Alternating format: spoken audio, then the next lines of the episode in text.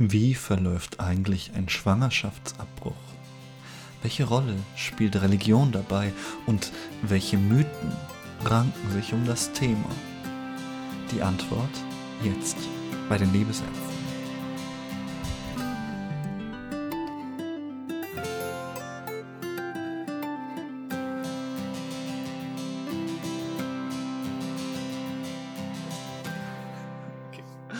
Sehr schön. Herzlich willkommen zur 19. Folge unseres Podcasts Die Liebesäpfel.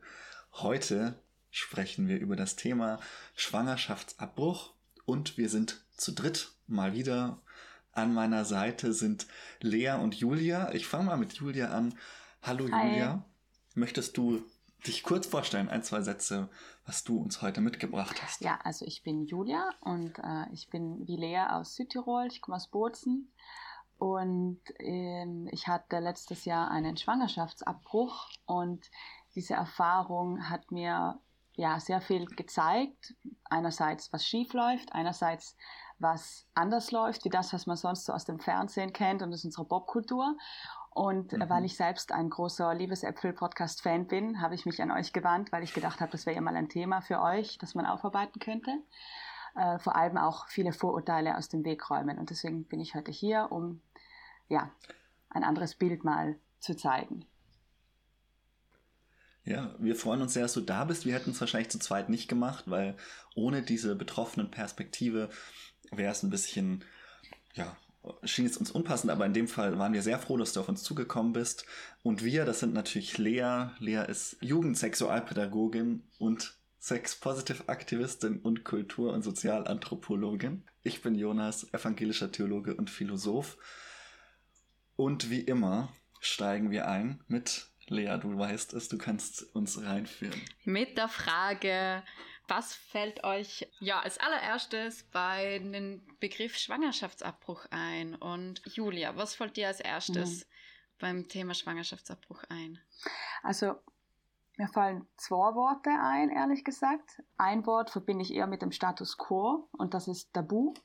Ähm, also mhm. Schwangerschaftsabbrüche sind mhm. immer noch Dinge, die als etwas sehr Schlimmes, etwas sehr emotional Belastendes angesehen werden. Deswegen spricht auch keiner drüber und deswegen ist es heute noch sehr tabuisiert.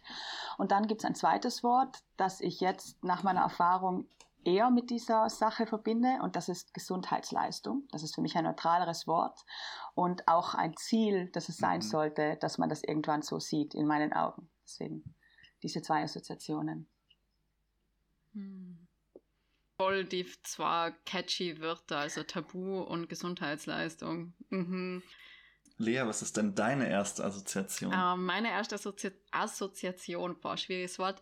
Ich meine, also ihr habt mal ehrenamtlich im Museum für Verhütung und Schwangerschaftsabbruch gearbeitet für drei Jahre, habt dort Tickets verkauft und, und das, was mir als erstes einfällt, ist wenig Information zu dem Thema. Also sehr wenig hm. Transparenz, wo man äh, Schwangerschaftsabbrüche machen kann, wie die ablaufen und ähm, ja, eigentlich auch das Wort äh, ja, Tabu sehr passend, was Julia schon gesagt hat.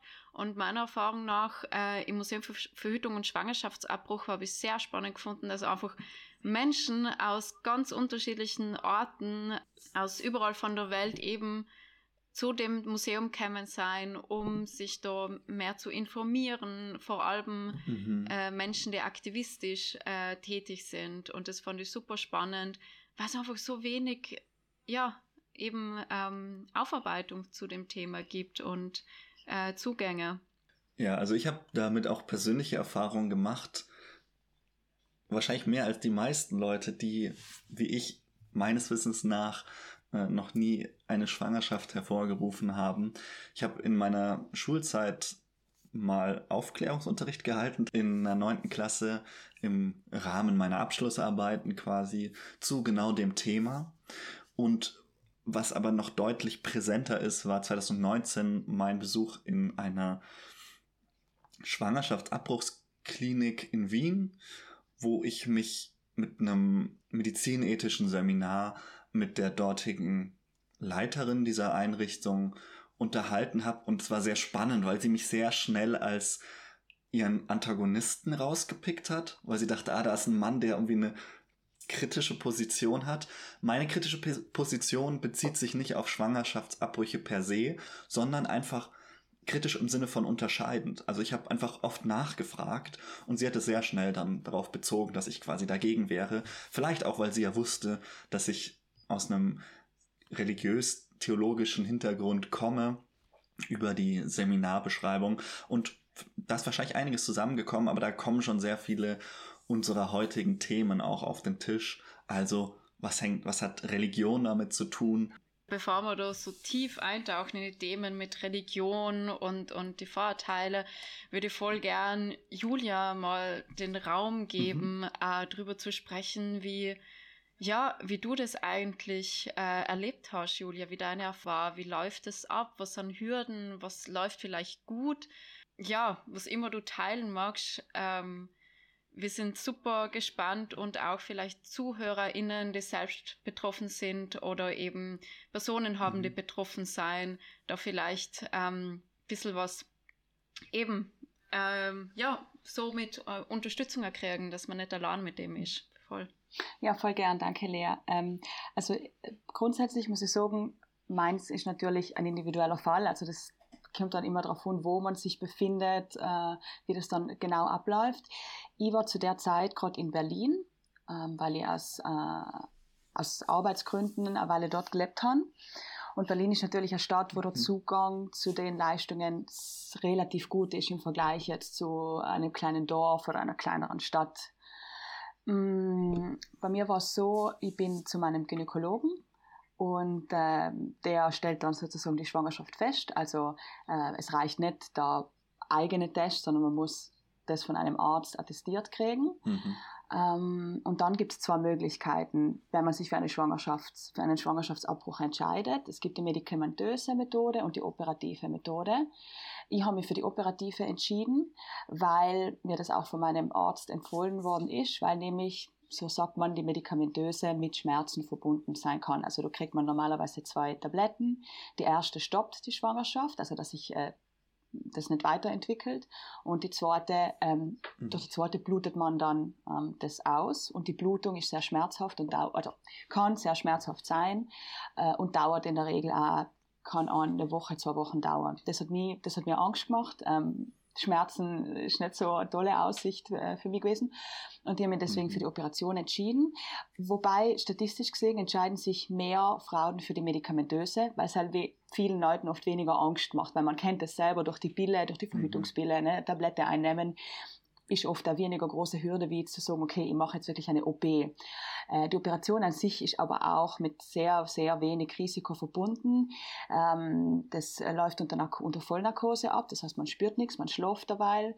Es dauert 10, 15 Minuten und es macht eben einen Unterschied, ob die Narkose 10 Minuten dauert oder eine Stunde. Deswegen, es ist nicht so ein starker mhm äh, sagen wir mal, hat nicht so eine starke Wirkung auf den Körper wie jetzt äh, eine richtig krasse Operation, die über eine Stunde geht oder so. Äh, genau. Und dann, bevor man das aber machen kann, ähm, muss man ein Beratungsgespräch ähm, durchlaufen. Äh, da wird man vom Arzt an eine Stelle verwiesen, die diese Beratungen machen. Ich muss sagen, ich habe am Anfang ziemlich Angst gehabt vor dem Gespräch, weil ich so äh, in meinem Kopf mir das so vorgestellt habe, dass man da ja, dass da dann einem Angst gemacht wird oder versucht wird, das auszureden oder dass man da irgendwie verurteilt mhm. wird. Und bei mir war wirklich das Gegenteil der Fall. Also das war so ein tolles Gespräch, das hat mir ganz, ganz viel Druck genommen. Ähm, ich war in dem Moment, ähm, ja, es, ich habe eine bestimmte wie soll ich sagen, ich habe mich selbst sehr stark dafür verantwortlich gemacht, habe mich schuldig gefühlt, ähm, nicht aufgrund der Entscheidung, in die Schwangerschaft Abbruch zu machen, sondern dass ich so leichtsinnig war, das überhaupt so weit kommen zu lassen. Und bei dem Gespräch haben sie mhm. mir dann erst einmal gesagt, wie oft das eigentlich passiert und dass ich mir da gar keinen Vorwurf machen brauche, weil statistisch gesehen wird es immer, also auch mit einer Pille, äh, Pearl Index, äh, ist ja nie 100 Prozent. Also es gibt allem diese 0,5 Prozent von Frauen, auch egal wie sicher die Methode, die dann trotzdem schwanger bleiben. Und deswegen ist das halt einfach passiert. Es war ja einfach Unglück und äh, Und äh, mhm. das hat jetzt keinen Sinn, sich selbst dann zu beinigen und zu sagen, ah, ich war so dumm und warum habe ich nicht mehr, nicht mehr aufgepasst. So, deswegen, das, da hat mir echt viel, viel Druck, äh, ist mir genommen worden bei dem Gespräch. Und genau, und dann kriegt man so einen Zettel von dem Gespräch, also als Bestätigung, dass man das gemacht hat, dass man äh, darüber gesprochen hat, muss drei Tage warten. Bedenkzeit sozusagen. Und danach ähm, wird man, geht man damit wieder zu seinem Frauenarzt und der verweist einen dann zu einem Gynäkologen, einer Gynäkologin, die dann den Eingriff durchführen, weil das macht natürlich nicht jede äh, gynäkologische Praxis. Können wir, bevor wir zu diesem Eingriff übergehen, uns über dieses Gespräch unterhalten, weil ich finde, das ist, das ist selbst schon Anlass vieler Kritik. Und ich würde gerne mit dir auch als eine Person, die das erfahren hat. Ich habe auch mal so eins gemacht, eben aus ja, pädagogischen Gründen. Da noch ein bisschen länger drüber reden, vor allem auch über diese Frage mit dieser Dreitagesfrist. Also es steht ja oft im Raum, auch vor allem von KritikerInnen, das war zum Beispiel die Position dieser Leiterin, erstens, dass diese drei Tage eine Bevormundung ist, also dass es eigentlich aus feministischer Sicht ein Unding ist, dass man da drei Tage warten muss. Und auch generell steht ja zur Debatte, ob nicht so ein Gespräch eher dazu führen könnte, dass Leute dann, ja, wie du, wie du Angst hattest, ne, dazu genötigt werden oder sich zumindest in diese Richtung gedrückt fühlen. Würdest du, wie kann, wie würdest du das einschätzen? Was ist deine Meinung dazu?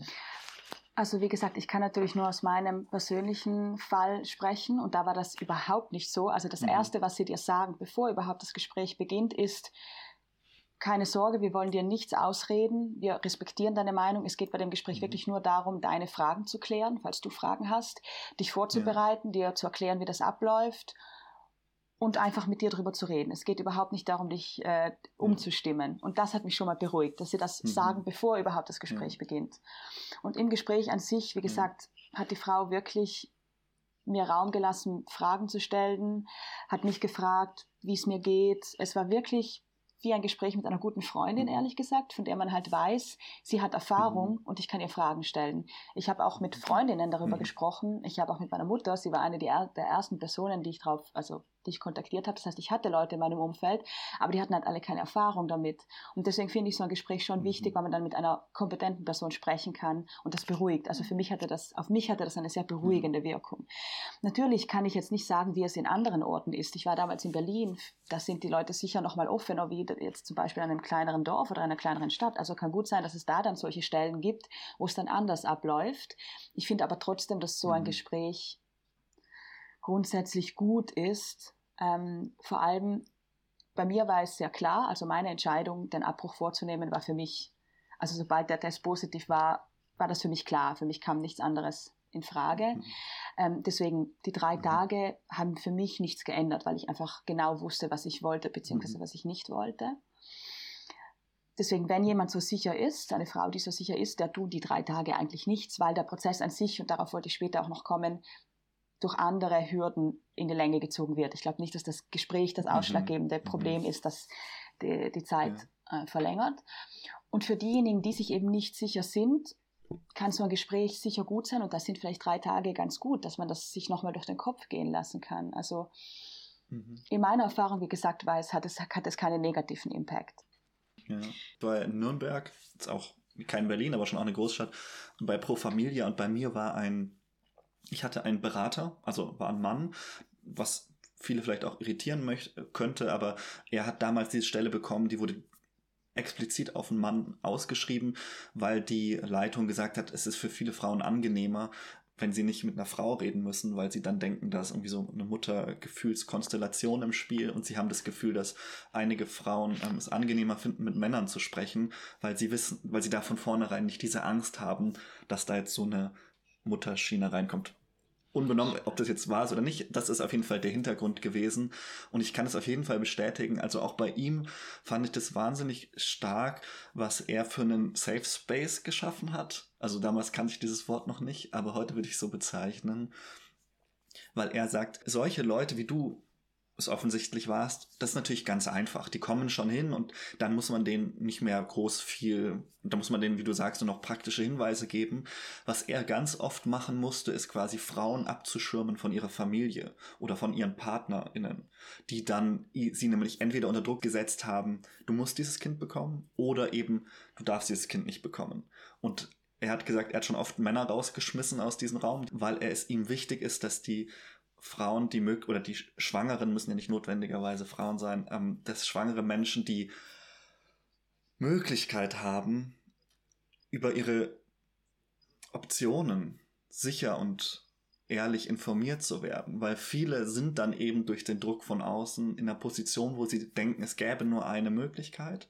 Und er sagt, dann ist es eigentlich nur eine Aufklärungsarbeit zu sagen, naja, die und die und die Optionen hast du, aber natürlich am Ende ist es deine eigene Verantwortung und das hat mich sehr inspiriert und das hat, glaube ich, auch sehr stark meine Position ähm, dazu verändert, weil er gesagt hat, er würde nie Leuten dazu raten, jetzt diesen Embryo auszutragen oder ein Kind auszutragen, sondern er würde den Leuten insofern in ihrem Leben helfen, dass er sagen würde, was ist denn die Option, wo du dich am meisten wiederfindest, in der du auch wahrscheinlich auf längere Sicht mit am glücklichsten wird. Und das ist quasi die Position, auf die er hinarbeiten möchte und die dann am Ende natürlich immer bei der schwangeren Person zu Ende geht und die muss die Entscheidung. Ja, in die Richtung ging es bei mir auch. Bei mir war das nämlich so, dass ich habe auch extra gefragt, ob mein Partner auch dabei sein kann und die meinte so, das ist gar kein Problem und mir war das auch wichtig, ihn mit einzubeziehen mhm. und dass er das auch mithört und seine Fragen stellen kann und ähm, das fand ich sehr schön. Mhm. Also es gibt auch dann solche Beispiele, wo es ja. mit dem Partner ähm, gut läuft und das eine gemeinsame Entscheidung genau. ist. Er hat gesagt, er musste schon öfter Partner rausschmeißen, weil er dann gemerkt hat, eigentlich redet überhaupt nicht die Frau, sondern es redet die ganze Zeit der Partner und sagt, wir wollen das so und so. Und dann sagt er immer, naja, nee, was ihr wollt, ist vielleicht nicht einhellig. Jetzt gehst du mal raus, trinkst einen Kaffee und dann finden wir heraus, was ihr wirklich Aber wollt. war das auch in Berlin oder in einer kleineren Stadt? Nee, in Nürnberg. Ah, Nürnberg, okay. Das, was ich da sehr raushöre, also auch Julia, was du von deiner Erfahrung erzählt hast, ist das, das Thema so, was vor dem Gespräch bei dir, welche Gefühle da waren, also der, die Scham, die Angst, ähm, dir das jemand ausredet und das zeigt eigentlich, wie aufgeladen das Thema ist, wie sehr, welches Bild da in unserer Gesellschaft präsent ist, dass man da verantwortungslos gehandelt hätte oder irgendwie. Und das finde ich eigentlich das Problematische, dass man von vornherein das Gefühl hat, bei dem Gespräch, ist man eigentlich dann gegen mich hauptsächlich und nicht für mich. Und erst sobald man das Gespräch mhm. wirklich selbst erfahren hat, dass man merkt, oh, die sind eigentlich wirklich da, mich zu unterstützen. Und ich glaube, das ja. ist halt auch das Bild so, weil es ist ja Werbung für Schwangerschaftsabbrüche ist ja so ähm, schwierig und, und wie das genau abläuft und so, da ist halt sehr wenig Transparenz da, dass wirklich das eigentlich nach außen kommuniziert werden kann, was bei dem Gespräch passiert und, und äh, für was das Gespräch eigentlich wirklich da ist. Und was du von deiner Erfahrung erzählt hast, Julia, dass das für die eigentlich, äh, obwohl du in deiner Entscheidung schon sicher warst, eine positive Erfahrung war, dir das Druck unter, ähm, genommen hat und eine gewisse Erleichterung so. Und dass das ja eigentlich weil ich höre hör oft, boah, da muss man jetzt dann so ein Gespräch machen und das ist verpflichtend mhm. und, und, und dass, das, dass man da mit einem solchen Gefühl in das Gespräch reingeht, anstatt eben mit dem Gefühl so, okay, ihr habt da einfach nochmal Raum und Unterstützung, mhm. mich mit dem auseinanderzusetzen, so. Genau. Deswegen voll danke für den Einblick, was du uns da gibst. Voll. Mhm. Und Jetzt würde es mich interessieren, wie es für die weitergegangen mhm. ist, so nach dem Gespräch. Ja. Ähm, genau, also vielleicht kann ich kurz meine Kritikpunkte ähm, aufzählen, also die Dinge, die mir aufgefallen sind in dem Prozess. Bitte.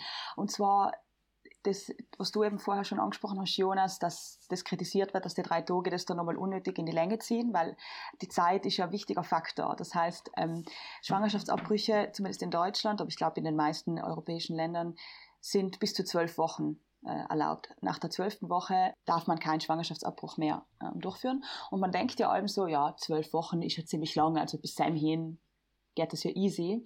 Aber mhm. ähm, die Zählung dieser zwölf Wochen ist meiner Meinung nach nicht so korrekt. Also ich finde äh, ganz viele bürokratische Regelungen werden in dem Prozess deswegen eingeführt, um es irgendwie der Schwangeren schwerer zu machen, Zugang zu der Gesundheitsleistung zu kriegen. Also das Gefühl hat die manchmal eben durch die Zählung, mhm. also ich versuche das jetzt ein bisschen äh, zu also verständlich zu, verständlich zu erklären. Die Zählung der, der Woche, in der man sich befindet, ähm, beginnt ab, der ersten, ab dem ersten Tag der letzten Periode. Das heißt, automatisch vier, also man braucht ja vier Wochen, um überhaupt zu verstehen, ob man schwanger ist oder nicht, mindestens. Nicht? Also wenn die letzte Periode mhm. beginnt, dann mhm. vergehen ja vier Wochen, bis man die zweite Periode kriegen sollte. Und meistens macht man dann erst einen Test eine, eine Woche danach, ne? wenn dann vielleicht die Regel ausbleibt, eine Woche mhm. danach. Das heißt, bis man diesen Test macht, sind schon mal fünf Wochen vergangen. Das heißt, man startet schon in der fünften Woche laut der Zählung. Obwohl der Eisprung ja dann erst zwei Wochen mhm. davor äh, begonnen hat. Das heißt, die Befruchtung hat gar nicht vorher sein können. Bei uns war das nochmal anders, weil mein Eisprung hat sich um zwei Wochen verschoben. Was auch der Grund ist, warum ich dann schwanger war, weil es eben alles ein bisschen verschoben hat aus dem Grund. Und ähm, das wird aber nicht mit einberechnet. Das heißt, laut der Zählung war ich schon in der achten Woche obwohl ich eigentlich vom biologischen her nicht vorher, nicht früher als vier Wochen schon schwanger gekannt haben sein. Und das hat natürlich das hat die Zeit natürlich verringert, die ich gehabt habe, um die ganzen bürokratischen Stationen zu durchlaufen, bis ich die OP machen kann. Und ich denke mal, das passiert sicher mhm. öfter Frauen, dass sich dann der Eisprung verschiebt. Frauen vor allem, die sich vielleicht nicht so sehr mit ihrer eigenen Periode beschäftigen, die dann vielleicht einmal zwei Wochen warten, weil sie nicht ganz auf dem Schirm haben, dass eigentlich jetzt die Regel mhm. kommen sollte. Und man ist dann ziemlich schnell bei den zwei Wochen, äh, bei den zwölf Wochen. Vor allem, wenn man dann zum Beispiel irgendwo auf dem Land äh, wohnt, wo man schon einmal zwei Stunden fahren muss, um zur nächsten Klinik zu kommen, um zum nächsten Beratungsgespräch zu gelangen. Und ähm, ich finde, das wird viel zu wenig beachtet, diese, diese zeitliche Dimension, äh, dieser Zugang eben, der so schwer ist, vor allem für Leute, die nicht in der Stadt wohnen. Dann eben die ganzen bürokratischen Hürden. Also zum einen Arzt zu gehen, dann zur Beratung, dann drei Tage warten, dann nochmal zum Arzt. Dann muss man nochmal, also nachdem ich die Beratung gemacht habe und den Zettel abgeben habe, bin ich nochmal zu einem Arzt verwiesen worden, der die äh, OP durchführt, mit dem man ich dann nochmal müssen einen Ultraschall und so weiter machen und ein Gespräch. Und der hat mir dann noch zum Anästhesisten verwiesen und da musste ich mit dem Anästhesisten nochmal reden. Also das kostet enorm viel Zeit. Ich habe Glück mhm. gehabt, ich habe einen Partner gehabt, der mich unterstützt hat, der teilweise bürokratische Dinge für mich erledigt hat, Zettel abholen gegangen ist ist und so weiter. Mhm. Ich habe ich hab in Berlin gelebt, also ich habe einen easy Zugang gehabt in meinem nahen Umfeld. Ich, hab, ich arbeite als freiberufliche Journalistin, das heißt, durch die, meine Freiberuflichkeit habe ich easy gekannt, mir die Zeit nehmen, hinzugehen. Eine Frau, die irgendwo angestellt ist und vielleicht auch nicht unbedingt sagen will, warum sie jetzt den Tag frei braucht, weil es dauert halt teilweise auch einen Tag zwischen Warten, zwischen und so weiter ist das natürlich mhm. schwer, nicht? Wie rechtfertigst du die ganzen Absenzen von der Arbeit? Wie ähm, gelangst du es hin, vor allem wenn du auf dem Land wohnst? Ergibt sich das dann zeitlich alles mit Zwangerschaftswochen und so weiter? Also das sind alles Hürden, wo ich so das Gefühl habe, es wird der Frau versucht, so schwer wie möglich zu machen. Und deswegen bin ich zu der Idee gekommen, dass es viel, viel einfacher diesen Zugang bräuchte. Es brauchte flächendeckendere Gesundheitsleistung äh, in, dem, in dem Fall, also für Schwangerschaftsabbrüche. Äh, und es, es müsste mhm. einen Abbau geben der, der, der, bürokratischen Hürden und es müsste das, die Zeitrechnung mit den Wochen, mit den Schwangerschaftswochen meiner Meinung nach neu, äh, ja, neu gedacht werden. Ähm, mhm. genau, das sind so mhm. die wichtigsten Kritikpunkte, die mir jetzt so eingefallen sind bei meiner Erfahrung. Das ist Wahnsinn, wie viel, also, wie, also, das wusste ich eben, bevor du mir das nicht erzählt hast, schon im Vorgespräch, wie viel eigentlich da Termine wahrzunehmen sein, wie viel Zettelarbeit das ist, wo man sich oft denkt, bei anderen medizinischen Eingriffe geht es ratzfatz und hat man einen Termin und den nächsten Tag oder in zwei Tagen schon eine OP, keine Ahnung. Und dass es da so lange braucht, ist eben kritisch auch zu hinterfragen, wie du das auch machst. Und eben, dass das problematisch ist für ähm, Personen, die schwanger sein und einen Abbruch in äh, Anspruch nehmen möchten, äh, dass die, der Zugang so erschwert wird und weil du kurz das Rechtliche angesprochen hast, ähm, eben von Deutschland, ich weiß es, wie es in Österreich ist, Italien weiß ich gerade gar nicht, aber Österreich ist es eben so, dass Schwangerschaftsabbrüche im Strafgesetzbuch noch drinnen sein, also sprich, es ist illegal eigentlich, mit der Ausnahme eben von den zwölf Wochen, wie du erzählt hast, wenn es innerhalb der Zeit noch ist, oder dass wenn die, die, ähm, die Gesundheit von der Frau, beziehungsweise eigentlich das Leben von der Frau in ähm, ein gewisses Risiko ausgesetzt ist von der Schwangerschaft, also dass sie sterben könnte, oder dass im Vorfeld eben bei Ultraschall ähm, bemerkt wird, dass das Kind irgendwie einen sehr großen boah, mir fällt das Wort jetzt, ne, also einschränkenden äh, erblichen. Ja, voll, genau, danke, betroffen sein wird, dass es dann auch möglich ist, außerhalb von der Zeit den mhm. Abbruch mhm. äh, durchzuführen. Aber grundsätzlich, was ich persönlich problematisch finde, ist, dass es grundsätzlich im Strafgesetzbuch noch äh, verortet ist. Ich finde es gut, dass du auch einfach darauf hinweist, zu sagen, wir müssten da mehr Aufklärung machen und mehr Strukturen schaffen. Ich glaube auch, dass es der richtige Weg ist diese Fristen sind natürlich auch so ein bisschen willkürlich, muss man sagen. Sie hängen aber an bestimmten Sachen wie eben Ausbildung von Gehirn und äh, Überlebenswahrscheinlichkeit etc. Aber da hast du natürlich recht zu sagen, es ist ungerecht, dass man oder unpassend es an sowas wie der letzten Periodenblutung festzumachen, weil das eben eigentlich kein wirklich medizinisch stichhaltiges Argument ist. Und eigentlich auch nicht unserem technischen Fortschritt oder unserem medizinischen Wissen entspricht, was da für Maßgaben vorgegeben werden. Und auch das Thema von nochmal, ähm, dass du Glück gehabt hast, Julia. Du hast einen Partner gehabt, der dich unterstützt hast. Du mhm. warst in Berlin. Und da geht es auch um das Thema Privilegien. Mhm. So. Ja in welcher privilegierten Position bist du gerade? Mhm. Und das hat auch mit Geld zu tun. Ein Schwangerschaftsabbruch, das musst du meistens aus deiner eigenen Tasche bezahlen und das Geld hat auch nicht jede Person. Also ähm, weißt du ungefähr nochmal, wie, mhm. wie viel das kostet alles im allem? Also ja, ähm, Schwangerschaftsabbruch, der, der, operative, den ich gemacht habe, äh, kostet 500 Euro in Deutschland. Äh, in Italien ist es gratis, wie draufkommen. Ähm, Aha, ja, mhm. interessant. Interessanterweise, ja. Deswegen habe ich es auch zahlen müssen, weil es ist so, wenn du unter einer bestimmten Einkommensgrenze bist, jetzt, ich weiß nicht genau, wo da die Grenze liegt, dann kriegst du das auch rückerstattet oder zumindest einen Teil davon, glaube ich. Also du kannst mhm. dich da schon an deine Gesundheit, an deine Versicherung äh, wenden und, und fragen. Und äh, äh, mhm. wie gesagt, wenn du unter einem bestimmten Einkommen bist, müsstest du Rückerstattung mhm. kriegen. Ich habe aber keinen Anspruch gehabt, weil ich nicht lange nur in Deutschland gelebt habe. Also ich war leider ein paar Monate, das war ein äh, mhm. temporäres Arbeitsprojekt, deswegen ähm, habe ich da keinen Anspruch gehabt. Mhm. Ja, mhm. aber ja, 500 Euro voll, kann ich für, also wie mhm. gesagt, für mich war es okay. Also ich habe eben die privilegierte Position, ich habe das natürlich mit meinem Freund auch geteilt äh, das Geld, aber natürlich für manche sind 500 Euro halt sehr viel. Also da sollte man, glaube ich, auch, mhm. also ich weiß nicht, ich finde, Schwangerschaftsabbrüche seien eine Basic Gesundheitsleistung. Ich habe auch mit dem Arzt zum Beispiel geredet und aus Neugier so gefragt, wie oft er sowas äh, durchführt. Und er hat gesagt, ein, zwei Frauen am Tag kommen zu ihm mit dem Wunsch eines Schwangerschaftsabbruchs. Ähm, natürlich er ist einer der Ärzte, die das macht, deswegen hat er natürlich überproportional viele, aber trotzdem, es gibt genug Menschen, äh, genug Frauen, Paare, die die Gesundheitsleistung beanspruchen wollen. Und ich finde, man könnte da schon überlegen, ob das nicht zu, zu denen gehören sollte, die eben zum Alltag einer gynäkologischen Praxis gehören und deswegen auch bestimmten mhm. Anspruch haben, äh, dass man eben die Gesundheitsleistung, äh, das in der, in der Versicherung sozusagen mit drin ist, in der Gesundheitsversicherung. Mhm. Aber das ist natürlich nochmal ein anderes Streitthema. Also.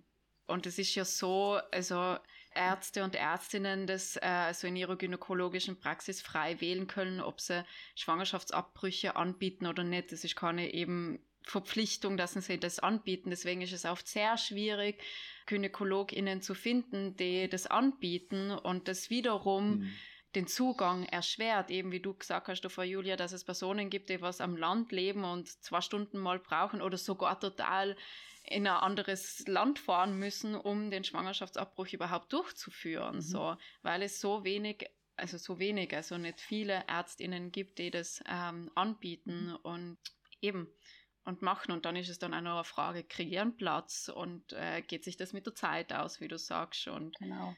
Genau, da, ja. Da, vielleicht kann ich da jetzt kurz andocken mit ein bisschen was positiver mhm. Aussicht. Wir haben jetzt viel kritisiert und es gibt sicher ja. viel zu kritisieren, aber es gibt auch mhm. positive mhm. Beispiele und mir sind ja wichtig, mir ist ja wichtig, die zu sagen, vor allem für, für Betroffene, die das vielleicht gar nicht kennen.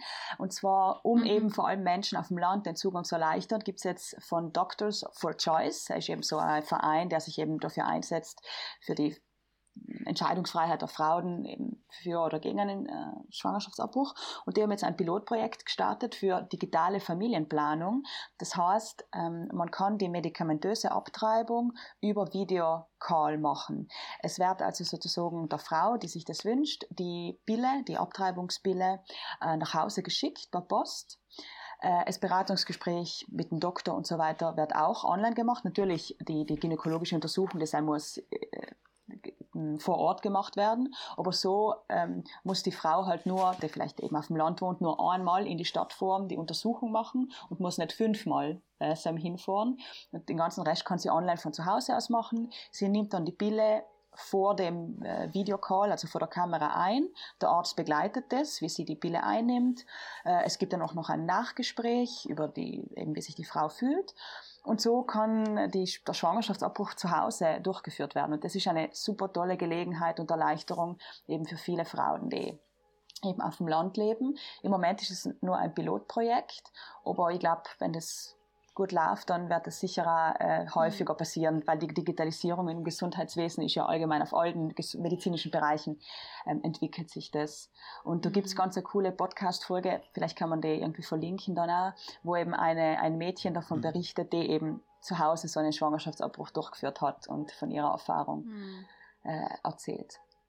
Genau. Oh, so, solche Projekte finde ich super cool und urwichtig und auch der Zeit entsprechend, so vor allem in Corona-Zeiten eben, dass man die Digitalisierung auch dementsprechend nutzt. Und weil du gerade eben von der Pille geredet hast, ich möchte ganz kurz einwerfen, so, weil es oft so ein bisschen Verwechslungen gibt von äh, Pille danach und Schwangerschaftsabbruchpille ähm, und dass es da einen gewissen Unterschied gibt. Die Pille danach macht keinen Schwangerschaftsabbruch, also ähm, leitet keinen Abort ein, sondern verschiebt einfach den Eisprung. Und es kann auch sein, dass die Pille danach deshalb nicht wirkt äh, und man trotzdem schwanger wird, wenn man den Eisprung gerade gehabt hat, wenn man eben Sex gehabt hat. So, das möchte ich nur von vorn wegnehmen, dass es da keine ähm, Verwechslungen gibt. Und das, was mich jetzt aber auch sehr interessiert, jetzt haben wir eben viel gesprochen, ähm, wie das so abläuft und möchte da auch voll gerne jetzt von dir, Jonas, hören, wie ist Schwangerschaftsabbrüche, also wie sind Schwangerschaftsabbrüche in der Religion, in der Kirche verortet?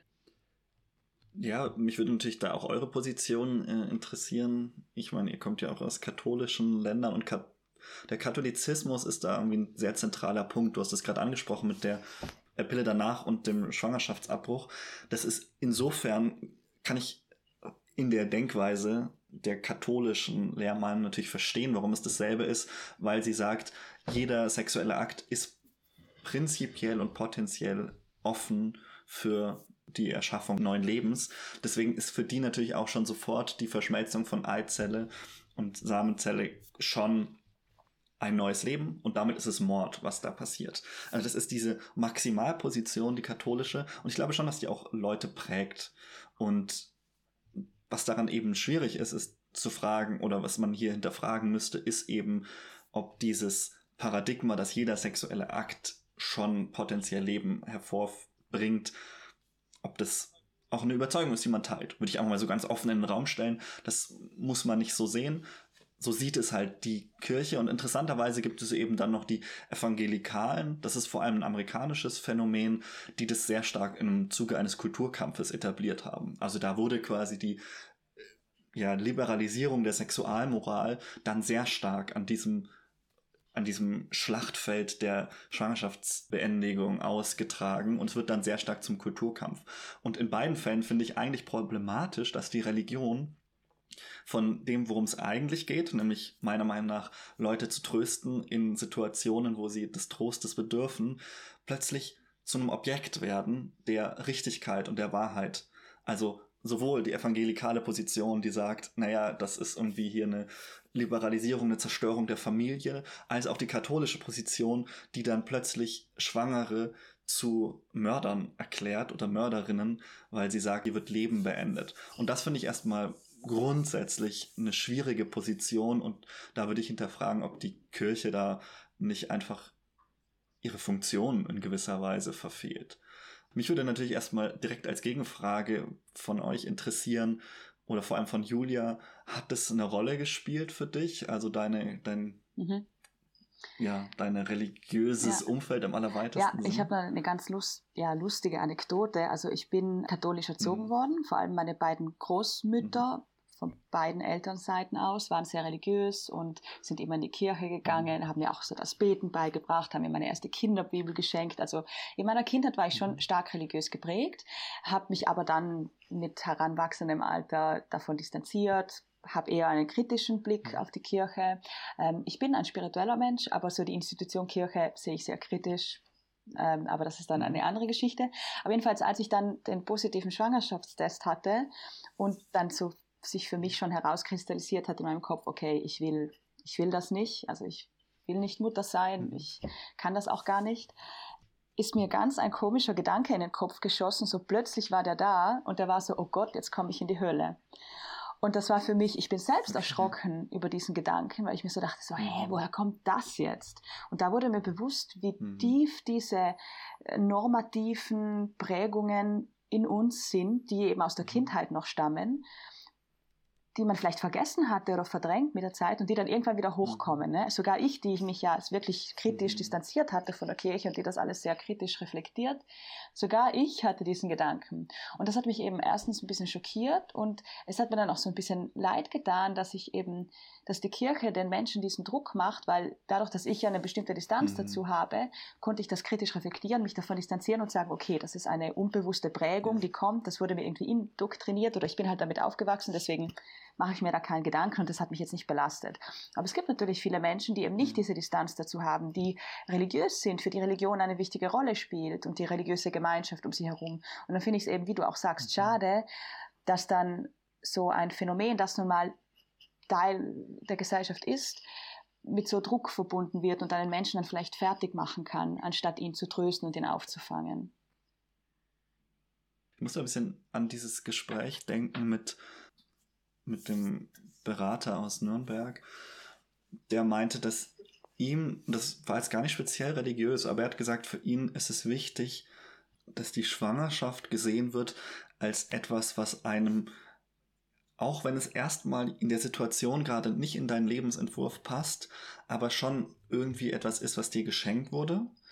Und das erstmal auch zu würdigen, zu sagen, da ist jetzt, da kommt was in dein Leben, das ist dir jetzt gegeben. Aber was er eben nicht macht, und das ist ja oft dieses katholische Argument, das ist von Gott ein Geschenk und dieses Geschenk musst du annehmen, denn Gott hat es dir geschenkt. Das ist die Denkweise.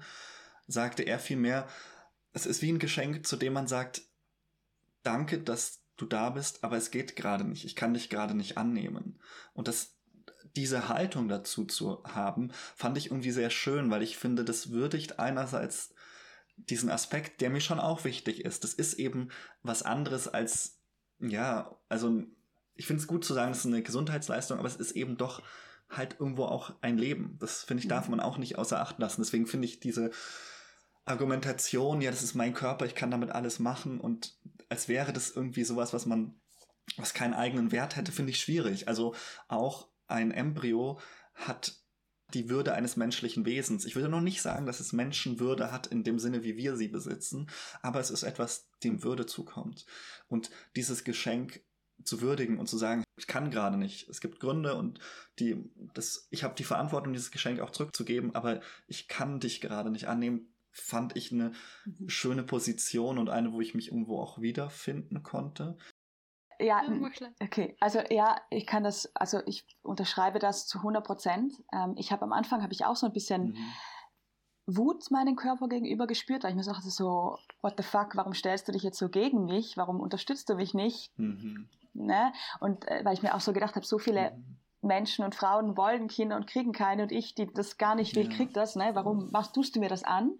Ja. Bis ich dann irgendwann gelernt habe, das eben voll als Geschenk zu sehen, weil ich mir dachte so, boah, krass, mein Körper wäre theoretisch jetzt in der Lage, ein Kind auszutragen. Und das fand ich dann auch einen schönen Gedanken, weil mir das nochmal gezeigt hat, wie. Powerful mein Körper ist. Und nicht nur das, vor allem die Tatsache, dass mein Körper mir das dann auch verziehen hat. Also den Abbruch, dass ich danach auch wieder meine Menstruation bekommen habe, dass sich das mit meinen Hormonen alles wieder eingependelt hat. Und ich dachte so, boah, krass, was mein Körper mhm. alles aushält und was er, was er mir alles verzeiht. Und dass er jetzt wieder so sagt, hey, wir stehen jetzt gemeinsam auf und wir, der Kreis beginnt wieder von vorn und wir schaffen das schon. Mhm. Also, ähm, das, ich habe da einfach eine mega Dankbarkeit äh, meinem Körper gegenüber gespürt ich habe mich viel verbundener mit ihm, mit ihm irgendwie äh, gefühlt. Mhm. Ich habe mir war natürlich auch bewusst, dass ich ihm etwas antue, dass, dass es irgendwie eine Sache ist, die ihn sicher auch belastet, aber das hat uns irgendwie so mehr zusammengeschweißt und ich habe auch gelernt, mir selber, wie gesagt, zu verzeihen und zu sagen, mhm. hey, ist nun mal so gelaufen, aber wir kommen auch durch diese schwere Phase irgendwie durch und machen das wieder mhm. gemeinsam, also beginnen von neuem wieder gemeinsam und ähm, kriegen das irgendwie hin. Und ähm, ich habe auch sehr viel Dankbarkeit gegenüber der Medizin gespürt, gegenüber der, den Fortschritt, den wir haben, dass das eben heute möglich ist. Ähm, also ich glaube, das sind ganz viele Aspekte der Dankbarkeit auf vielen verschiedenen Ebenen. Mhm. Nicht nur das Leben, das dein Körper in der Lage ist zu kreieren und zu äh, heranzuziehen, sondern auch, dass dein Körper es schafft, ähm, auch bei zum Beispiel spontanen Schwangerschaftsabbrüchen, die ja sehr, sehr häufig vorkommen. Ne? In den ersten drei Monaten vor allem passiert das ganz oft, dass, mhm. äh, dass es eben zu Fehlgeburten kommt und dass unser Körper das mhm. aushält und eben dann wieder von vorne beginnt und nochmal schwanger werden kann und nochmal diese mhm. ganze Fruchtbarkeitszyklus beginnen kann. Also das finde ich schon das, das ist uns oft nicht klar, wie krass unser Körper eigentlich ist und was der alles in der Lage mhm. ist zu machen. Und wie, wie das eben, dass das eben ein Geschenk ist. Von Gott, von der Natur, von was auch immer. Es ist auf jeden Fall ein Geschenk, mhm. ja. Ich finde das auch als Geschenk so anzusehen, äh, finde ich voll einen schönen Zugang.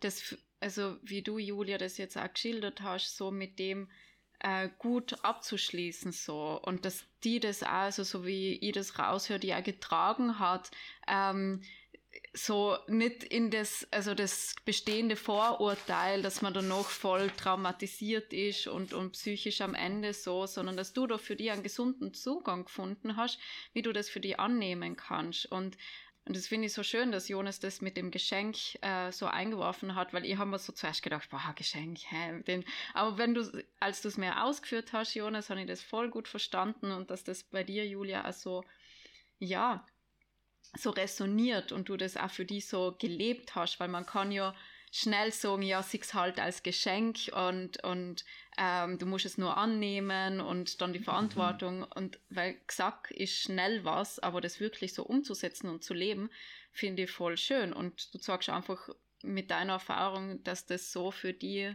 funktioniert hat und du mit deinem Körper voll im Reinen bist, noch ein Schwangerschaftsabbruch so. Und voll schön. Mhm. So, ja. Ganz kurz vielleicht, äh, um das auch statistisch ja. zu untermauern. Es gibt eine, eine, eine Studie, eine Langzeitstudie, wo eben äh, Frauen befragt wurden, die einen Schwangerschaftsbruch, äh, Schwangerschaftsabbruch durchgeführt haben. Und 99 Prozent dieser Frauen waren nach drei Jahren immer noch sicher über ihre Entscheidung. Und deswegen dieses Vorurteil, dass es eben so etwas Traumatisches ist und so etwas Schlimmes. Natürlich kann es für viele Frauen schwerer sein, ihren, wie gesagt, bei mir war die Entscheidung sehr klar, deswegen war es für mich vielleicht weniger dramatisch für, für eine Frau, für die das nicht so klar ist. Aber es ist nicht allem das traumatische Erlebnis, wie man es so aus dem Fernsehen kennt, sondern es kann auch eine weniger dramatische Erfahrung sein, wie es eben bei mir war. Eine Gesundheitsleistung, die man gemacht hat. Es war sicher ab und zu schwer. Äh, es war eine Belastung in dem Sinn, dass es eben viel Zeit geraubt hat und so weiter aber mir geht's gut, ich bin froh über die Entscheidung und ganz viele Frauen, die mir selber begegnet sein in der OB, weil ich war ja nicht alleine, mit anderen Frauen gesprochen, wirklich die meisten, äh, da ist es gut gegangen, die waren dankbar dafür, dass sie das machen können. Ähm, es war nicht Geheule und ge dramatische Stimmung, sondern es war wirklich, mhm. es war sogar schöne Stimmung unter uns Frauen. Wir haben uns gegenseitig auch Mut zugesprochen und es war eine sehr schöne Stimmung auch während der OB und im Saal danach. Ähm, also ich möchte es einfach auch vermitteln, dass es auch nicht eben nur diese negative Erfahrung sein muss, äh, vor allem auch danach, nach der OP, sondern dass es auch, mhm. ja. Ich habe eine Frage, weil die mich schon sehr umtreibt und aber es ist vielleicht auch eine schwierige Frage, aber ich glaube, es ist trotzdem wichtig in dem Kontext. Für mich ist dieses Leben, was da entsteht oder entstehen könnte, das wäre auch so meine Pointe, glaube ich, ganz stark dadurch geprägt und definiert, ob es eine Beziehung aushält. Also ich würde sagen, wir Menschen sind durch Beziehungen und Relationen konstituiert, mehr jetzt als zu sagen, ja, menschliches Leben ist es ab der Nidation oder so. Also diese technischen Termini sind wichtig für Medizin und Recht, aber für unsere ethischen Entscheidungen steht natürlich die Frage im Raum, ist dieses Wesen etwas, zu dem ich eine Beziehung eingehe? Und deswegen würde mich deine Einschätzung da interessieren, wenn du darüber sprechen möchtest, ob du zu dem Embryo zu irgendeinem Zeitpunkt eine Art von ja, Beziehung oder Verhältnis hattest oder wie du, wie du sich zu dem positionierst. Weil du hast ja über deinen Körper gesprochen, aber war, war das irgendwie auch Teil deines Überlegens, Fühlens oder wie bist du damit umgegangen? Also zunächst einmal, bei mir war das noch gar kein Embryo. Also das Embryo, es hat auch mhm. noch keine embryonale Form, man, man hat wirklich nur mhm. ähm, ja, eine befruchtete okay. Eizelle. Ähm, der, also beim, der Arzt, der den Ultraschall macht, der fragt dich auch, möchtest du den Ultraschallbildschirm sehen oder nicht? Und ich habe dann bewusst mhm. auch gesagt, ja, ich will ihn sehen, weil ich habe mir gesagt, mhm. wenn ich das mache, dann muss ich zu dem stehen und dann muss ich das auch sehen können. Weil wenn ich das nicht ja. kann, dann heißt das, dass ich nicht mhm. damit im Reinen bin und dann sollte ich das vielleicht nicht machen. Ja. Und ich habe dann auch den Bildschirm gesehen und man hat auch so ein ganz kleines Pünktchen gesehen. Ich muss sagen, ich habe nichts gefühlt in dem Sinn. Ich habe keine Verbindung gefühlt zu mhm. einem Kind oder dass ich so das Gefühl gehabt habe, oh Gott, das ist jetzt Leben, was in mir entsteht ich fand das krass, mhm. den Gedanken, dass da potenziell Leben entstehen kann, wenn ich das zulassen möchte, dass es möglich mhm. ist. Das hat mir das, diese Erfahrung schon nochmal gezeigt. Ich dachte so, boah, krass, mein Körper wäre dazu in der Lage. Aber ich habe das als etwas Theoretisches gesehen, nicht als etwas, was schon passiert, weil ich das mhm. in dem mhm. Moment nicht als Leben gesehen ja. habe oder irgendwie keine Beziehung dazu ja. ähm, gespürt habe. Ich habe gemerkt, dass sich mhm. mein Körper verändert von den Hormonen her, aber ich habe das da sehr biologisch gesehen. So, okay, krass, mein Körper macht das, mhm. weil er mhm. diese Art von Hormone jetzt ausstößt. Mhm. Diesen Prozess will ich beenden. Das war kein, kein schönes Gefühl. Ich glaube, das ist natürlich ja. nochmal anders, wenn du das wünschst, wenn es eine Wunschschwangerschaft ist, dann natürlich fühlst du vielleicht früher diese Verbundenheit. Mhm. Bei mir war das nicht so, wäre vielleicht später ja. gekommen, wenn es eben weiter fortgeschritten wäre. Aber mhm. ja, war bei mir nicht so. Das danke, dass du es sagst, weil das bestärkt sehr stark das, was ich als irgendwo natürlich auch Außenstehender fühle, weil ich würde sagen, diese Beziehung ist ganz entscheidend. Also was, was ich vorhin gesagt habe über die Probleme der katholischen Kirche, der Evangelikalen, aber durchaus meiner Meinung nach auch von AktivistInnen aus dem anderen Spektrum, diese sehr stark das ähm, darauf reduzieren, dass es unser Körper ist und dass wir über den verfügen, wie über ein Material finde ich es wichtig, immer zu schauen, wo steht die betroffene Person in ihrem Lebensverhältnis. Und eine Schwangerschaft ist eben mehr als irgendwie ein Konfliktfall zwischen einem Fötus oder Embryo und einer Schwangeren, die jetzt ihre Rechte gegeneinander ausfechten. Das finde ich ist mehr dieser Kulturkampf, der dann auf dem Rücken von Schwangeren ausgetragen wird. Und deswegen wäre meine Herangehensweise genau die, die du irgendwie beschrieben hast, zu sagen, wo stehst du denn, was hast du für ein Verhältnis, für eine Beziehung zu diesem potenziellen Leben?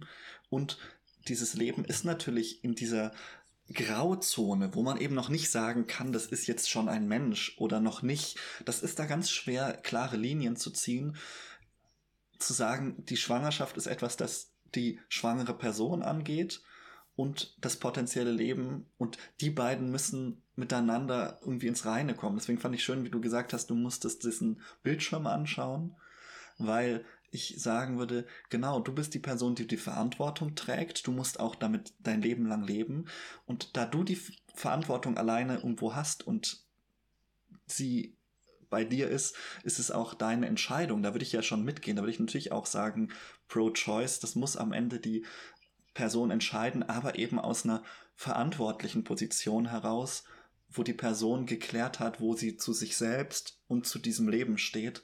Und das, das bestärkt mich sehr stark, was du gerade beschrieben hast. Danke Gerne. dafür. Du hast vorher, Jonas, angesprochen, ähm, die, das, mein Körper, meine Entscheidung.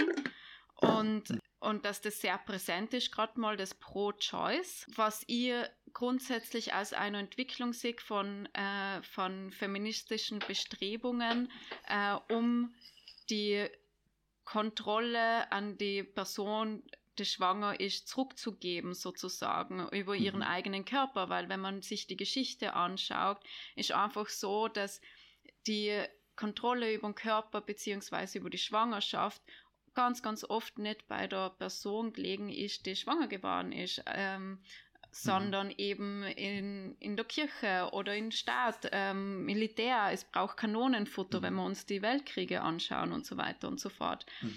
Und deswegen finde ich das gerade eine wichtige Entwicklung, das mal sichtbar zu machen und zu sagen, hey, das ist mein Körper und meine Entscheidung. Und ich glaube, wir seien noch nicht so weit, ähm, um auf die Ebene zu kommen, so, okay, was habe ich da jetzt, welche Beziehung mit deren, mit dem, was da gerade in, in mein Uterus äh, entsteht, äh, weil wir auch einfach, und das glaube ich ist ein strukturelles Problem, weil wir auch nicht die, äh, die Mittel verfügen in unserer Gesellschaft dann zu sagen, okay, wenn die Person, die schwanger ist, das Kind behalten möchte, also die Schwangerschaft durchführen möchte, äh, obwohl sie zum Beispiel finanzielle ähm, Unsicherheiten hat, dass das nicht möglich ist, dass sie vielleicht aufgrund dessen in Schwangerschaft, also in Abbruch durchführen muss, obwohl sie es vielleicht gern behalten möchte, aber sie es einfach nicht tragen kann, so.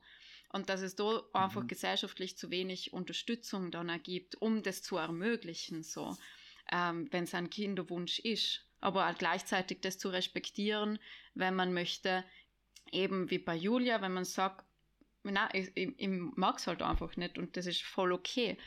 Und das Thema ist auch, dass Schwangerschaftsabbrüche, also wir haben ja davor gesagt, dass es im Strafgesetzbuch drinnen ist und das Thema ja soll verboten werden. Und ähm, mhm. wenn man sich die Geschichte anschaut, Schwangerschaftsabbrüche, also Abtreibungen hat es immer schon gegeben.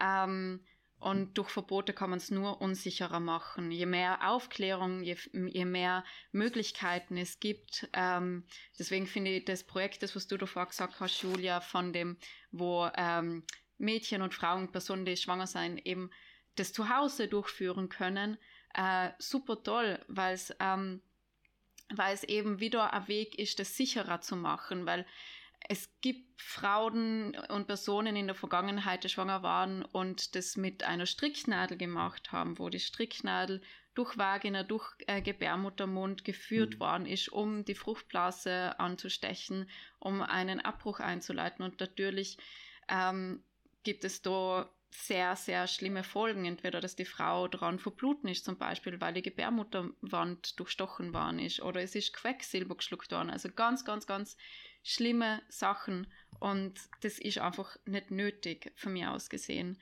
Und da habe ich dann auch ähm, eine sehr klare Position, dass es dass für mich Schwangerschaftsabbrüche müssen zugänglicher gemacht werden. Eh, was Julia auch von ihrer Erfahrung gesagt hat, dass der ganze bürokratische Weg, die Zeit, wie das gerechnet wird und ähm, dass das einfach nicht mehr unserer Zeit entspricht, meiner Meinung nach. Das, das würde ich schon mhm. auch, also da, ich glaube, da sind wir auch alle auf einer Linie zu sagen, das ist, es gibt zu viele Hürden und da muss sich was verändern. Ich glaube, da haben wir auch alle drei irgendwie ein pädagogisches und aufklärisches Interesse, hatte ich das Gefühl. Die Frage ist halt eben, inwieweit haben Einzelne Verantwortung? Und ich habe das jetzt bei dir so verstanden, dass du sagst, das, sind, das ist zu, ich sehe es zu einfach, als ja. wenn ich quasi die Verantwortung ähm, auf mhm. die auf die einzelne Person abschiebe. Und ich würde sagen, das ist halt, also ich traue halt einfach den Personen sehr viel zu und ich würde sagen, am Ende müssen sie halt die Verantwortung übernehmen. Also du kannst dich halt aus der Affäre nicht rausziehen. Ich finde halt, man kann eine Schwangerschaft nicht nur auf die Schwangerschaft an sich und auf die Austragung reduzieren. Es geht ja nicht nur um die mhm. Austragung eines Kindes, sondern auch, was passiert danach. Daran hängt ja dann mindestens mhm. 20 Jahre finanzielle Sicherheit für dieses Kind, Liebe für dieses Kind, Zeit für dieses ja. Kind, Erziehung dieses ja. Kindes.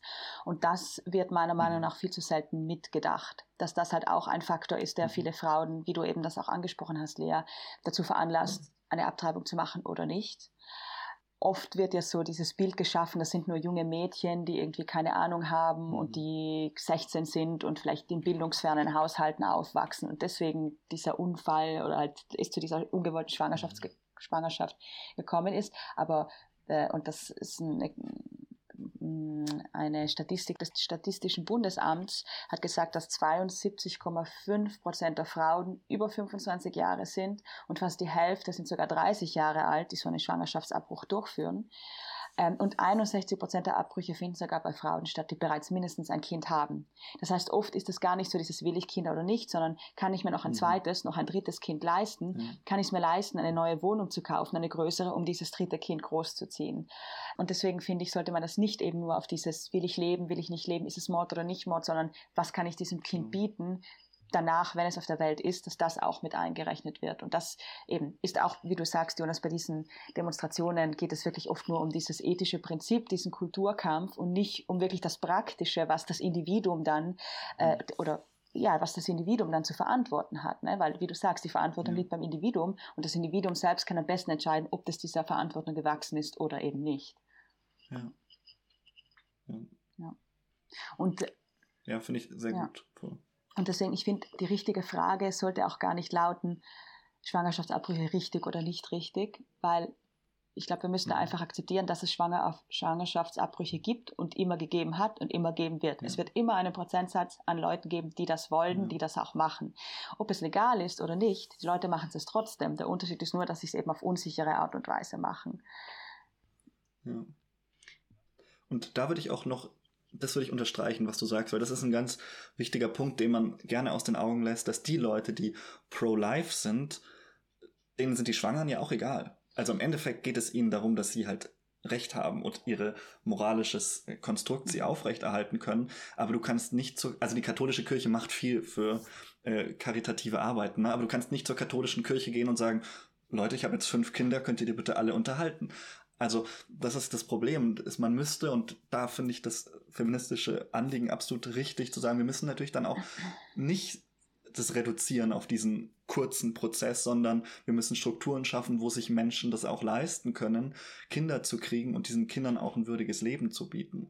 Und da sind natürlich patriarchale Strukturen im Hintergrund, die immer noch sehr viel dafür sorgen, dass es für viele Menschen schlicht keine Option ist, mehrere Kinder zu kriegen. Und da ist dann auch irgendwann, irgendwo schießt sich dann der unser patriarchales System selbst ins Bein, weil es die Voraussetzungen schafft für das, was es eigentlich mhm. kritisiert, würde ich sagen. Es gibt ja teilweise sogar, habe ich so ein bisschen in Foren äh, gesehen, und da würde, davon würde ich wirklich jedem abraten, geht nicht in Foren. ähm, da stand. Es gibt 2022 noch es Foren. Gibt noch, es gibt sie noch, ja. Ähm, äh, Leute, die eben vor allem von dieser Pro-Life-Bewegung, die wirklich diese Position vertreten, mhm ähm, bitte trag das Kind aus, weil sonst ist es Mord. Ja. Es gibt ja Babyklappen. Mhm. Und das finde ich halt eben, wenn man das so abgetrennt sieht vom Rest. Ja. Also es geht wirklich nur um das rein physische Gebären eines Kindes. Aber ja. das allein ist ja nicht, das Große ist ja eigentlich die Erziehung des Kindes. Und da wird aber dann gesagt, ja, du kannst es ja in eine Babyklappe geben. Und das mhm. ähm, finde ich irgendwie problematisch. Ja. Mhm wenn du deine Erfahrungen vielleicht so ein bisschen bündelst und für Leute, die selbst in die Situation kommen, was wäre so dein, ja, was würdest du diesen Menschen mitgeben, gerne jetzt am Ende unserer Podcast-Folge nochmal? Ich glaube, das Wichtigste in dieser Situation ist, sich selbst ganz viel Liebe und Verständnis entgegenzubringen, sich nicht selbst mhm. zu hassen oder irgendwie Schuld zuzureden. Also ich denke mir immer so, stellt euch vor, das wäre eure beste Freundin oder eine gute Freundin von euch und der würde das passieren. Mhm. Und versucht mit euch selbst so mhm. zu reden, wie ihr mit eurer besten Freundin reden würdet. Ich glaube nicht, dass ihr der sagen würdet, boah, was hast du dir da eingebrockt und du warst so unverantwortlich und mhm. Mann und ne, man würde Verständnis dem gegenüber mhm. bringen und ihr gut zureden und sagen, hey, mhm. das passiert öfter mal, das passiert bist, du bist damit nicht allein, wir kriegen das hin, mach dich nicht verantwortlich. Es ist menschlich, Fehler zu machen, weil ich sehe auch ein, dass ich natürlich auch einen Fehler gemacht habe teilweise. Es war eine Mischung aus Fehler und Unglück mhm. und Umstände, aber dass man sich lernt, diese Fehler zu verzeihen. Ähm, und das ist, glaube ich, mhm. von dem her ist das sicher eine ja, ein Geschenk auch, dass man diese Erfahrung macht. Ich glaube, jede schwere Erfahrung ist ein Geschenk, weil man was daraus lernen kann. Und ich habe das sicherlich gelernt, mir selber zu verzeihen, zu akzeptieren, dass ich menschlich bin und Fehler mache, ähm, Dankbarkeit zu verspüren gegenüber meinem Körper, gegenüber der Medizin, dem technischen Fortschritt, Dankbarkeit gegenüber, dass ich in einem Land lebe, wo das auch möglich ist. Und eben vor allem, dass die, das, was wir so mitkriegen aus der Popkultur, aus der Gesellschaft, dass die Erfahrung nicht so schlimm sein mhm. muss. Wir haben, glaube ich, die Macht darüber zu entscheiden, wie eine Erfahrung für uns wird. Und meine Erfahrung war, mhm. okay, natürlich wäre es schön gewesen, wenn ihr das nicht passiert mhm. wäre, aber es ist passiert und ich habe das Beste daraus gemacht. Mhm. Und es war wirklich gar nicht so schlimm. Im Gegenteil, ich habe viel daraus gelernt und viel mitgenommen. Und ähm, ich glaube, mhm. darüber hat jede Frau die Macht, das so, zu so einer Erfahrung zu machen. Mhm. Auch wichtig finde ich auch, dass man darüber spricht ich bin das so angegangen, ich habe mit meinen engen Freunden darüber gesprochen, ich habe mich auch entschlossen, hier heute darüber zu sprechen, weil in dem Moment habe ich so, hat mir so ein bisschen die Bezugsperson gefehlt. Ich hatte zwar Freunde, Familie, mit der ich darüber sprechen konnte, aber niemanden, von dem ich wusste, der das selbst passiert ist. Und ich hatte mir in dem Moment jemanden mhm. gewünscht, von dem ich gewusst hätte, ah, der ist das auch passiert und die dann zu mir kommt und sagt, hey, es war gar nicht so schlimm, ich habe das auch alles hingekriegt, du kriegst das auch hin. Äh, und ich hoffe, dass vielleicht mhm mit diesem Podcast eben, und das finde ich ja so cool, dass er eben über solche Themen spricht, dass das vielleicht das sein kann für die eine oder andere Person, äh, was ich eben nicht hatte. Und wenn mehr Leute, mehr Frauen darüber anfangen zu sprechen, dann äh, ähm, bekommt dieses Phänomen auch die, die, die verdiente Sichtbarkeit, weil das nun mal Teil unserer Gesellschaft ist. Mhm. Und dann gibt es vielleicht leichter diesen Zugang und wissen wir eben mehr darüber und können offener darüber sprechen und haben dann eher einen Zugang oder kennen dann jemanden, mit dem man eben über das sprechen kann. Und dann wird das so ein bisschen enttabuisiert, hoffentlich. Mhm. Also das ist so meine ja. Message. Hm. Schön. Preach to that. Also danke für die schönen Worte, Julia, und äh, bin voll dankbar, dass du bei uns heute im Podcast da warst und den Austausch ja. mit uns gehabt hast und den Mut auch gehabt hast, so offen über deine Erfahrung zu sprechen. Mhm. Voll, danke dir dafür. Ja, danke, dass ihr mir den Space gegeben habt dafür. Mhm. Ja, Jonas, magst du noch was sagen? Nein, ich äh, wollte dir die Abmoderation ah, okay. überlassen. Na gut, dann danken wir auch unseren ZuhörerInnen da draußen. Wir werden uns das nächste Mal wieder hören. Wir wissen noch nicht bei welchem Thema, aber es wird bestimmt wieder spannend und bis zum nächsten Mal. Tschüss. Ciao.